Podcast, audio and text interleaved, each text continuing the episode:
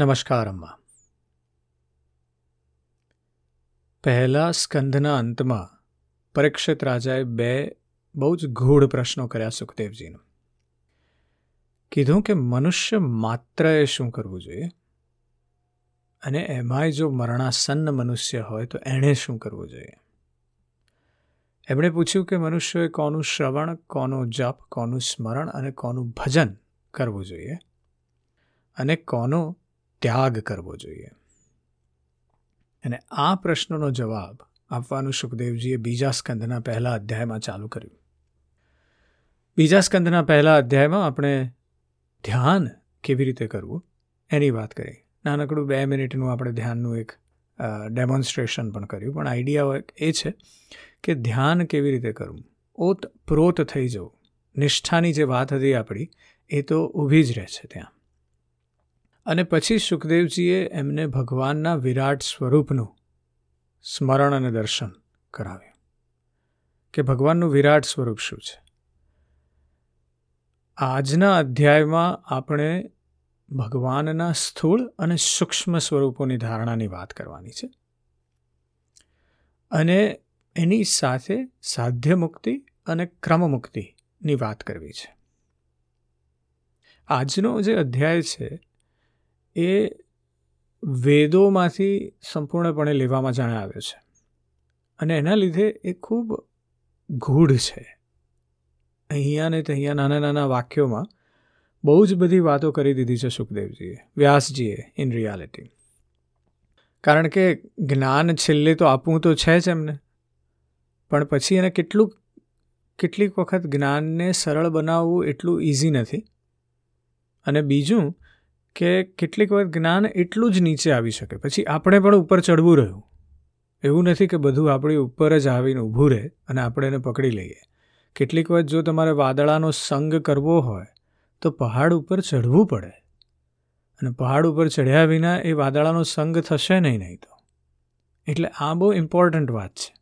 એટલે અહીંયા વેદવ્યાસજી આપણને એક ઓપોર્ચ્યુનિટી આપે છે. કે ચલો જરા ઉપર બી ચઢો થોડા, તકલીફ લો. ખાસ કંઈ બેઠા બેઠા જ બધું નહીં મળી જાય. અને એના વિશે સુખદેવજી પરીક્ષિતજીના પ્રશ્નને કહે છે કે સૃષ્ટિના પ્રારંભમાં બ્રહ્માજીએ આ જ ધારણા વડે પ્રસન્ન થયેલા ભગવાન પાસેથી જે સૃષ્ટિ વિષયક સ્મૃતિ મેળવી હતી, જે અગાઉના પ્રલય કાળમાં લોપ થઈ ગઈ હતી. આનાથી તેમની દ્રષ્ટિ અમોઘ અને બુદ્ધિ નિશ્ચયાત્મક બની અને ત્યારે જ તેમણે આ જગતને એવું રચ્યું કે જે પ્રલય કાળની પહેલાં હતું. આ માત્ર એક નાનકડું સેન્ટેન્સથી શરૂઆત થાય છે અધ્યાયની.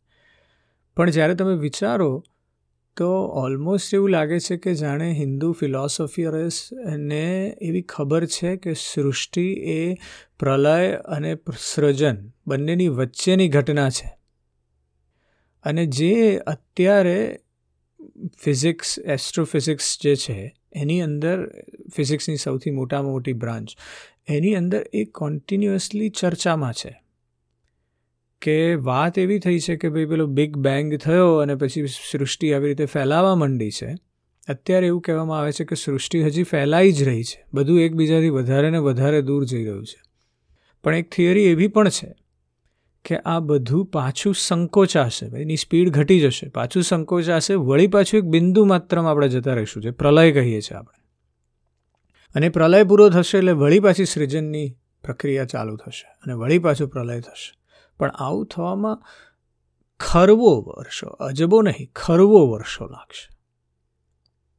અને અહીંયા એક જ નાનકડા વાક્યમાં વ્યાસજી એની રિફ્લેક્શન કરે છે કે બ્રહ્માજીની પાસે એ શક્તિ છે એટલે એને આ આ જે ઘટના છે એને સમજાવવી વ્યાસજી કઈ રીતે? એટલે એમણે બ્રહ્માજીનું પ્રતિક સ્વરૂપ લીધું છે. અને કહે છે કે આ પ્રલય અને સૃજન જે છે, એની વચ્ચે આપણે બસ રહેવાનું છે અને કન્ટિન્યુઅસ થયા જ કરશે. એ વાત કરી રહ્યા છે. એટલે જેટલા પણ શબ્દો છે તે બધાને શબ્દ બ્રહ્મ કહેવાય છે. સુખદેવજી કહે છે કે શબ્દ દ્વારા જ તમામ પ્રાણી પદાર્થોના નામ અને ફળનું જ્ઞાન થાય છે. આપણને તો જ ખબર પડે કે ભાઈ આ સફરજન છે ને આ ચીકુ છે ને આ કેળું છે ને આ નાળિયેર છે અને આ કૂતરો છે ને આ ઊંટ છે અને આ બળદ છે. એટલે નામ દ્વારા જ અમુક અમુક પ્રાપંચિક અપાર વસ્તુઓનું બુદ્ધિ દ્વારા જીવચિંતન કરે છે. પરંતુ ત્યાં ભ્રમણ કરનારું ચિત્ત અર્થ સ્વરૂપ પરમાત્મા તત્વને પ્રાપ્ત કર્યા વિના વાસનાઓથી બંધાયેલ માયામય જગતમાં સ્વપ્ન દ્રષ્ટાની જેમ ભ્રમણ કરતું રહે છે. એટલે જો તમે આ માયામાં નામ માત્રની માયામાં ફસાઈ ગયા, નામ મેં ક્યાં રખા? What is in in a name એવી રીતે જો તમે નામ માત્ર, અહીંયા નામનો અર્થ માત્ર નામ નથી, પણ નામનો અર્થ પદાર્થ વૃત્તિ છે. અને કહે છે કે પદાર્થ વૃત્તિમાં જો તમે ફસાઈ ગયા, તો તમે એમાંથી બહાર નીકળવાનું, તમે સ્વપ્ન દ્રષ્ટા બની જશો, તમે ખરેખર સ્પિરિચ્યુઆલિટી ભોગવી જ નહીં શકો. એટલે કહે છે કે તેથી વિદ્વાન મનુષ્ય તે વિવિધ નામોવાળા પદાર્થો સાથે એટલો જ વ્યવહાર કરવો જોઈએ, જેટલું પ્રયોજન હોય. પોતાની બુદ્ધિને તે પદાર્થોની નિસારતાના નિશ્ચયથી પરિપૂર્ણ રાખવી અને એક ક્ષણ માટે પણ અસાવધાન રહેવું નહીં. આ સમજવાની વસ્તુ છે બહુ જ. કારણ કે અહીંયા જાણે પેલી આપણે એક વખત આગળના અધ્યાયમાં સોક્રેટિસ અને ગ્લાઉકોન નામના બે ગ્રીક ફિલોસોફર્સની વાત કરી હતી ને એમની વચ્ચેના ટસલ, એમની વચ્ચેનો વાક યુદ્ધની વાત કરી હતી. એમની વચ્ચેની ટીકાની વાત કરી હતી. અને અહીંયા વેદવ્યાસજી પણ જાણે સોક્રેટિસની સાથે સહમત હોય એવું દેખાય છે. સુખદેવજી સ્વરૂપે વેદવ્યાસજી આ કીધું છે. એ કહે છે કે જો જમીન પર સુવાથી કામ ચાલતું હોય તો પલંગ માટે પ્રયત્ન કરવાનું પ્રયોજન શું? જો ભૂજાઓ આપણને ભગવાનની કૃપાથી જ મળેલી હોય તો તકિયાની શું જરૂર? શું અંજલિ એટલે કે ખોબા જેટલા પાણીથી ચાલતું હોય અને ખોબા જેટલા વાસણથી ચાલતું હોય તો ઘણા ખરા વાસણોનું શું પ્રયોજન? અહીંયા આઈડિયા એવો નથી કે બધું જ ત્યાગી દો, પણ ઓછું કરો. મિનિમાલિઝમ. હોર્ડિંગ ના કરો, બધું ભર્યા ના કરો, એની વાત છે. આપણી અંદર હોર્ડર જાણે આપણને એવું છે કે પેલું એક કહેવત છે, સંઘરેલો સાપ પણ કામ લાગે. પણ એ સંઘરેલા સાપમાં પછી તમે જુઓ તો એટલું બધું ભરાઈ જાય કે ઘર ખાલી જ ન રહે તમારું. અને ખાલીપો ના હોય, અંદર ખાલી ના હોય, તો તમે એની અંદર કન્ટિન્યુઅસલી અંટાયેલા રહેશો. હું પોતે માત્ર ખૂબ ઇમ્પલ્સિવ છું. મારી એકતા પત્ની સાથે જ્યારે વાત થાય, એકતા જોડે, ત્યારે હું એને પૂછું કે ભાઈ હું છે ને જગત જગતમાં બધે ફરું છું, આખા જગતમાં. તો હું ત્યાંથી કશુંક લઈ આવું, અહીંયાથી કશુંક લઈ આવું. અને એનો બહુ સુંદર એક શબ્દ, વાક્ય હતું. એ કહે કે, ભાઈ, આ બધું તું લઈ આવે એની સાથે મને વાંધો નથી, પણ આપણે જ્યારે ઘરમાં મૂકીશું તો ઘર મ્યુઝિયમ જેવું લાગશે. અને બીજું કે એ બધી વસ્તુઓ જે છે એ ડેલિકેટ હશે. એટલે રોજ રોજ એને ધૂળ સાફ કરવી પડશે આ તે. અને એ કરવાના કામમાં બીજા બધા નિત્યકર્મ રહી જશે. તો આપણી એ જરૂરી છે? અને I think those are the specific things કે જીવનમાં શું જરૂરી છે એની તરફ ફોકસ કરવું. ત્યાં યોગ માર્ગ સધાશે, એવું વ્યાસજી કહે છે. અને સોક્રેટિસની ગ્લાઉકોન સામેની જે આર્ગ્યુમેન્ટ હતી એ આ જ હતી કે બધાને એક સમાન આપો ને તો બધાનો ઉદ્ધાર થશે. જે હજી પણ કમ્યુનિસ્ટ કન્ટ્રીની વાત છે, જે બધા ફેલ્ડ એક્સપેરિમેન્ટ્સ છે પણ તમે જુઓ તો વાત એવી છે કે ભાઈ બધાને એક સરખું મકાન, એક સરખું ખાવાનું, એક સરખી રોટી, એક સરખું કપડાં આપો. રોટી, કપડાં અને મકાન બધાની પાસે સરખું હોય તો પેલી જેલસી પેલી વૃત્તિ એકબીજાથી ઉપર ચડી જવાની એ સમાપ્ત થઈ જાય. અને એ જો સમાપ્ત થઈ જાય તો લોકો ક્રમકાળે પોતે પોતાના સ્વ ઉત્થાન માટે કામ કરે. અહીંયા વ્યાસજી એ જ વાત કરે છે. કે જેમ કરીને તમે જો તમારી જાતને અંદરની તરફ ધ્યાન આપવાનું ચાલુ કરો, તો એ બાહ્ય પદાર્થો, મટીરિયાલિઝમ તમારી અંદરથી જતું રહેશે. અને જો મટીરિયાલિઝમ જતું રહેશે, તો તમે કોઈ પણ કંઈક કારણ એવી મળી જશે જેનાથી તમે સ્વ ઉત્થાન તરફ પ્રયત્ન કરી શકશો. અહીં વ્યાસજીએ બહુ ગૂઢ વાત કરી દીધી અને બહુ સરળ શબ્દોમાં કરી દીધી.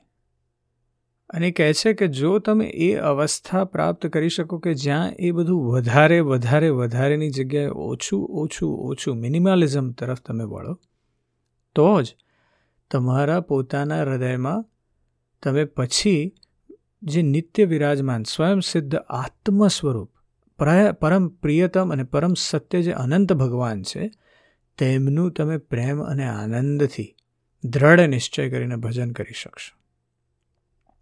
અને તેમના ભજનથી જન્મ મરણના ચક્રાઓમાં નાખનારી અજ્ઞાનમૂલક વાસનાઓનો નાશ થશે. બહુ ઇમ્પોર્ટન્ટ વાત છે આ, કે ભગવાનનું ચિંતન કરવું એ જ મનુષ્યત્વ છે. તે સિવાય મનુષ્ય હોવા છતાં આપણે પશુ જ છીએ.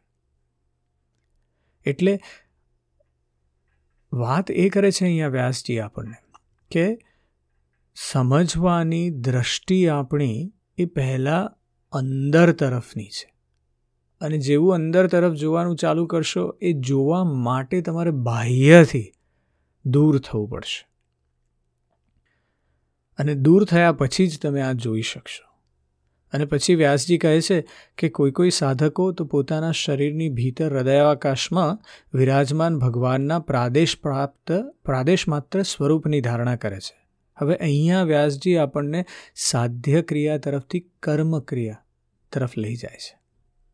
અને કહે છે કે ભગવાનની, એવું ધ્યાન કરે છે આ લોકો, જે સાધકો જે છે, એ પ્રાદેશ માત્ર સ્વરૂપની ધારણા કરે છે, એ લોકો ધ્યાન કરે છે કે ભગવાનની ચાર ભુજાઓમાં શંખ ચક્ર, ગદા અને પદ્મ છે. તેમના મુખ પર પ્રસન્નતા ઝળકી રહી છે. કમળ જેવા વિશાળ એના કોમળ નેત્રો છે. કદમ પુષ્પના કેસર જેવા પીળા વસ્ત્રો એમણે ધારણ કર્યા છે. ભુજાઓમાં શ્રેષ્ઠ રત્નો જડેલા સુવર્ણના બાજુબંધ શોભી રહ્યા છે. મસ્તક પર ઘણો જ સુંદર મુકટ છે. કાનોમાં કુંડળ છે અને એમના જડેલા મહામુત, મહારત્નો એમાં શોભી રહ્યા છે. વિકસિત હૃદય કમળની કર્ણિકાની વચ્ચે ભગવાન વિષ્ણુનું નિવાસસ્થાન છે. યોગેશ્વર ભગવાન પાદ પલ્લવને તેમાં સ્થાપિત કરવા તેમના હૃદય પર શ્રી વત્સનું ચિહ્ન છે. ગળામાં કૌસ્તુભ મણી છે. વક્ષ સ્થળ પર ક્યારેય નહીં કરનાર કરમાનારી વણમાળાનું વનમાળા છવાયેલી છે. તેમણે કમરમાં કટી મેખલા આંગળીઓમાં કિંમતી વીટીઓ, ચરણોમાં નુપુર અને હાથમાં કંકણ વગેરે આભૂષણો પહેરેલા છે. તેમના વાળની નતો સ્નિગ્ધ નિર્મળ, વાંકડિયાળી અને નીલવર્ણી છે. તેમનું મુખ કમળ મંદ મંદ સ્મિતથી ખીલી રહ્યું હોય તેવી તેમની માધુર્ય મૂર્તિ છે. લીલાપૂર્ણ ખુલ્લા હાસ્ય અને દ્રષ્ટિથી શોભતી ભ્રમરો વડે તેઓ ભક્તો પર અનંત કૃપા વર્ષા કરી રહ્યા છે. પેલું સુંદર ભજન છે કે કસ્તુરી તિલકમ, લલાટ પટલે, વક્ષસ્થલે, કૌસ્તુભમ. એ સ્તુતિ આપણને જાણ કરે છે એને ભાઈ ભગવાનના સુંદર સ્વરૂપની, સ્થૂળ સ્વરૂપની. અને પછી સુખદેવજી કહે છે કે, આ જે ભગવાન જે અનંત કૃપા વર્ષા કરી રહ્યા છે, જ્યાં સુધી મન આવી ધારણા વડે સ્થિર ન થઈ જાય, ત્યાં સુધી ચિંતન સ્વરૂપ ભગવાનને વારંવાર જોતા રહેવાનો પ્રયત્ન કરવો જોઈએ. ભગવાનના ચરણ કમળોથી શરૂ કરી, તેમના સ્મિતયુક્ત મુખ કમળ સુધીના સમસ્ત અંગોની એક એક કરીને બુદ્ધિ વડે ધારણા કરવાની છે. આપણે જે ગઈકાલે પેલી યોગની વાર્તા કરી, એમાં આપણે આપણા પોતાના ચરણોની, પોતાના હાથની, પોતાની આંખોની વાત કરી, એવી જ રીતે વ્યાસજી કહે છે કે તમારે ભગવાનમાં સ્થિર થવાનું છે. અને જેમ જેમ બુદ્ધિ શુદ્ધ થતી જશે, તેમ તેમ ચિત્ત સ્થિર થતું જશે. આજે નહીં થઈ જાય, કાલે નહીં થઈ જાય, વાર લાગશે. આપણે વાત કરી કે જેવા જન્મે એવો ચાલતા નથી આવડી જવાનું, બોલતા નથી આવડી જવાનું, વાર લાગશે. એ જ રીતે યોગ પણ એક ક્રિયા છે. ધ્યાન પણ એક ક્રિયા છે અને એ ક્રિયા કરવા માટે ધીમે ધીમે આવડશે. પણ કરવું જરૂરી છે. એ તરફ વધવું જરૂરી છે. એટલે જ્યારે એક અંગનું ધ્યાન બરાબર થવા લાગે, ત્યારે છોડી અને બીજા અંગનું ધ્યાન જરૂર કરવાનું.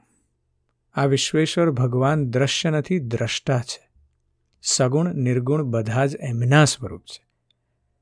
જ્યાં સુધી એમનામાં અનન્ય પ્રેમમય ભક્તિ યોગ ન થઈ જાય, ત્યાં સુધી સાધકે નિત્ય નૈમિત્તિક કર્મો કર્યા પછી એકાગ્રતાપૂર્વક ભગવાનના ઉપયુક્ત સ્થૂળ રૂપનું જ ચિંતન કરવું જોઈએ. એટલે આપણે આજે માળા કરીએ છીએ, એ માળાની અંદર આપણને જે રિપિટેશન છે મંત્રોનું, એ માત્ર ઉચ્ચારણ તરફ નથી. એ પ્રક્રિયા છે આપણને સ્થિર કરવાની. અને જો એમાં સ્થિર થઈ શકીએ, તો પછી આપણે બીજામાં સ્થિર થઈ શકીશું. એટલે પ્રયત્ન એ કરવાનો છે કે સ્થિર થઈ જવાનું છે અને પ્રભુ માત્રની ભક્તિમાં સ્થિર થઈ જવાનું છે. એ કહે છે કે, હે પરીક્ષિત, જ્યારે યોગી પુરુષ આ મનુષ્ય લોકને છોડવા ઈચ્છે એટલે એમણે બે પ્રકારના જવાબ આપ્યા. પહેલા પ્રકારનો જવાબ આપ્યો કે મનુષ્ય માત્ર શું કેવી રીતે ધ્યાન કરવું? હવે સુખદેવજી આપણને કહી રહ્યા છે કે જો મનુષ્ય લોકને છોડવા ઈચ્છતું જે વ્યક્તિ હોય એણે શું કરવું? એટલે કહે છે કે એ વ્યક્તિ કે જેનું મૃત્યુ ખૂબ સમીપ છે, તેણે કોઈ ખાસ દેશકાળમાં મન પરોવવું નહીં. સ્થિર આસનમાં સુખરૂપ બેસીને પ્રાણ જીતીને મનથી ઇન્દ્રિયોનો સંયમ કરવો.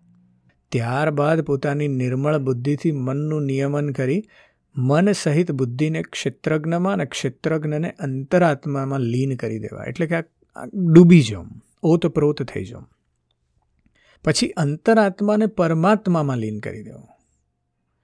એ કરીને ધીર પુરુષે પરમ શાંતિમય અવસ્થામાં સ્થિર થવું. એટલે પહેલાં તો બધું છોડવું, તેન ત્યક્તેન ભુંજિથાહ એ છોડ્યા પછી મનનું નિયમન કરવું, યોગ દ્વારા, એ પછી પોતાની બુદ્ધિને ક્ષેત્રજ્ઞમાં, પ્રભુમાં પ્રસ્થાપિત કરવી, જેની હમણાં આપણે આગળ વાત કરી કે પ્રભુના ચરણોમાં, ત્યાંથી એમની ઘૂંટીમાં, ત્યાંથી એમના સુંદર મજાના શરીરમાં, આંખોમાં, બાજુઓમાં, એમ પોતાની જાતને સ્થિર કરવાની છે, શીખવાનું છે. ઇટ ઇઝ અ પ્રેક્ટિસ અને પછી એ ક્ષેત્રજ્ઞને અંતરાત્મામાં, પ્રભુની જોડે પ્રભુમય કરી દેવા અને અંતરાત્માને પછી પરમાત્મામાં લીન કરવું અને એ પ્રમાણે શાંત ચિત્ત બની શકાશે. એ પછી કોઈ કર્તવ્ય બાકી રહેતું જ નથી. અને પરમાત્મામાં લીન થઈ ગયા પછી દેવતાઓની ઉપર શાસન કરનારા કાળનો પણ એની ઉપર પ્રભાવ પડતો નથી. એ કહે છે કે ત્યાં સત્વ રજ અને તમો ત્રણેય ગુણ રહેતા નથી. અહંકાર, મહતત્વ અને પ્રકૃતિનું પણ અસ્તિત્વ રહેતું નથી. યોગીઓ જેને આ નહીં આ નહીં એ રીતે પરમાત્માથી ભિન્ન પદાર્થોનો ત્યાગ કરવા ઈચ્છે છે અને શરીર તથા તેના સંબંધિત પદાર્થોમાં આત્મબુદ્ધિનો ત્યાગ કરી હૃદય વડે ડગલે પગલે ભગવાનના જે પરમ પૂજ્ય સ્વરૂપનું આલંગિત, આલિંગન કરતા રહીને અનન્ય પ્રેમથી પરિપૂર્ણ રહે છે, તે જ ભગવાન વિષ્ણુનું પરમ પદ છે. અને આ અચીવ કરવાનું છે. એટલે અહીંયા હવે આપણને વ્યાસજી ક્રમમુક્તિની વાત કરે છે. ક્રમમુક્તિ જે છે એ બહુ જ બધા શાસ્ત્રોમાં, બહુ જ બધા જુદા જુદા ધર્મોમાં પણ ચર્ચિત છે. જેને આપણે ખાસ કરીને તંત્ર વિદ્યામાં ચક્રો કહીએ છીએ એની વાત કરે છે. એટલે વ્યાસજી કહે છે કે જ્ઞાન દ્રષ્ટિથી બળની જેના ચિત્તની વાસના નાશ પામી હોય. પહેલાં તો આ બધી પ્રક્રિયા કરવી પડે, પછી અહીંયા પહોંચાશે. એવું વિચારી લો કે હવે છે હું મારા બધા આમ કુંડલીની જાગૃત કરી દઉં, તો એમ નહીં થાય. એની આખી પ્રોસેસ સૌથી પહેલાં ચાલુ થાય છે પેલું બાહ્યમાં ક્રિયા કરવાની, ત્યાગ કરવાનો છે, પછી અંદર તરફ જોવાનું છે, પછી ભગવાનમાં સ્થિર થવાનું છે, પછી ભગવાનની જોડે ઓતપ્રોત અને આત્મન થઈ જવાનું છે. અને એક વખત તમે એના આત્મજ બની ગયા.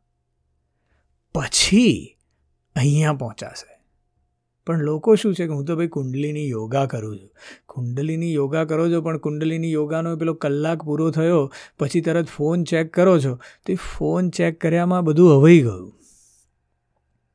That is how it is એટલે એ દ્રષ્ટા, એ જગ્યાએ સ્થિર થઈ જવાનું છે. અને એ સ્થિર થવું એ ગૃહસ્થ વ્યક્તિ માટે સંભવ નથી. એના માટે ત્યાગ પહેલાં તો ગૃહસ્થાશ્રમનો કરવાનો છે, એવું તો સુખદેવજી કહે છે આપણને.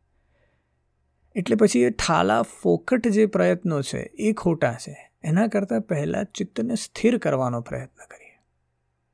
અને ચિત્ત સ્થિર થશે તો જ્ઞાન દ્રષ્ટિના બળથી જેની ચિત્તની વાસના નાશ પામી હોય તે બ્રહ્મયોગીએ આ પ્રમાણે પોતાના શરીરનો ત્યાગ કરવો જોઈએ.